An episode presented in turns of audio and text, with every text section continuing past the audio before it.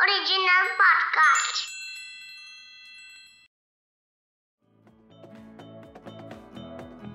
आजकल हम एक से बढ़कर एक कपड़े पहनते हैं। जैसा दिल चाहे वैसा फ़ैशन करते हैं। चाहे तो जीन्स पहने, चाहे तो कोट पैंट पहने, या फिर शॉर्ट्स, या फिर स्कर्ट पहने। और हमारा ये सब फ़ैशन हो पाता है सिलाई मशीन की बदौलत। तो आइए इन्वेंटोपीडिया के आज के एपिसोड में सिलाई मशीन के इन्वेंशन के बारे में जानते हैं। क्योंकि अगर सिलाई मशीन ना होती तो शायद आज हम फ़ैशन भी ना कर पाते। सिलाई मशीन एक बेहद ही काम का यंत्र है। रोज़मर्रा की ज़िंदगी में जो हम कपड़े पहनते हैं, वह सब किसी दर्जी के हुनर का नतीजा होता है। और दर्जी या कपड़े सिलने वाले किसी भी व्यक्ति का इस काम में मदद करने वाली मशीन है सिलाई मशीन। एक ऐसा यंत्र जो धागे की सहायता से कपड़े को सिलने में मदद करता है। सिलाई मशीन विभिन्न प्रकार और आकार के कपड़ों को आसानी से सिल पाती है। और अगर सिलाई मशीन ना होती तो शायद ही हम बढ़िया कपड़े पहन पाते। सिलाई मशीन का अस्तित्व हाथ से सिलाई की कला के बिना अधूरा है। लोगों ने लगभग बीस हज़ार साल पहले हाथ से सिलाई करना शुरू किया था।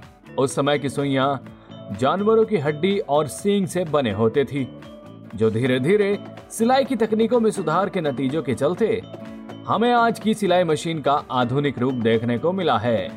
18th सेंचुरी में औद्योगिक क्रांति के बाद कारखानों में हाथ से की जाने वाली सिलाई के बदले सिलाई मशीन के बारे में पहली बार विचार किया गया।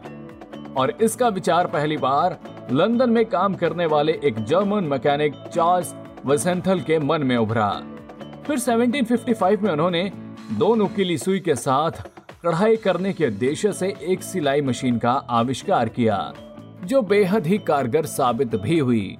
फिर 1790 में अंग्रेज़ी आविष्कारक सेंट ने पहली बार ऐसी सिलाई मशीन बनाई, जिसमें चमड़े और कैनवास सामग्री की चीज़ों की सिलाई की जा सके।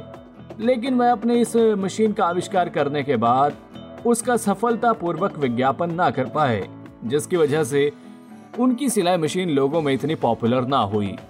पर पहली फंक्शनल सिलाई मशीन का आविष्कार 1830 में फ्रांस के एक दर्जी, बार्थलेमी थियोनियार ने किया। इस मशीन में केवल एक धागा और एक हुक सुई का उपयोग होता था। परंतु थियोनियार को एक दर्जी समूह द्वारा मार डाला गया, क्योंकि दर्जी समूह को आशंका थी कि इस मशीन के ज़रिए लोगों को बेरोजगारी का सामना करना पड़ सकता है।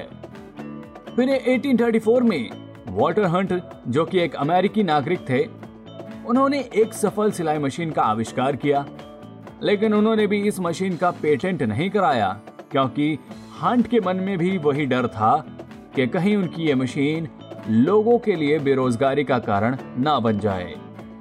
पर फिर 1846 में एलियास हॉ ने पहला अमेरिकी पेटेंट लिया और उन्होंने अपनी सिलाई मशीन का आविष्कार किया।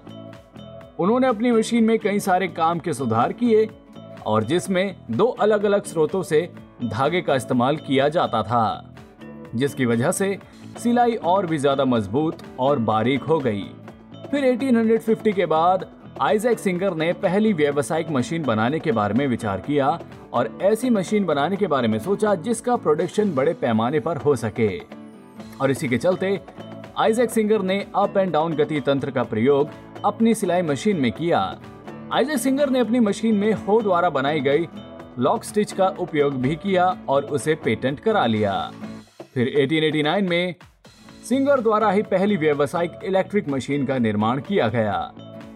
अब बात अगर आती है भारत में सिलाई मशीन की तो आपके जानकारी के लिए बता दूँ कि 19th सेंचुरी के आखिर तक अमेरिका की सिंगर और इंग्लैंड की पफ नामक सिलाई मशीन आ गई थी।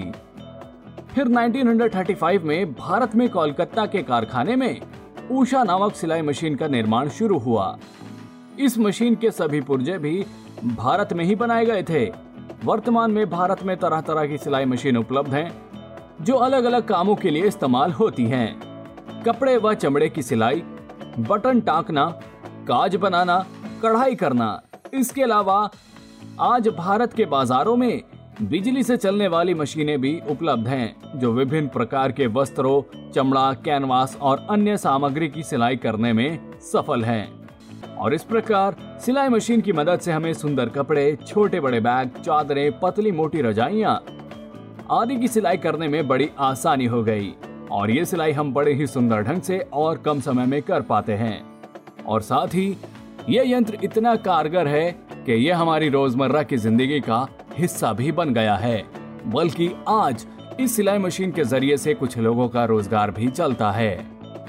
तो इन्वेंटोपीडिया के आज के एपिसोड में बस इतना ही। उम्मीद करता हूँ कि आपको आज का एपिसोड पसंद आया होगा। ऐसे ही इन्वेंशन के बारे में जानने के लिए सुने इन्वेंटोपीडिया के और भी episode. And yes please do like share and subscribe to Inventopedia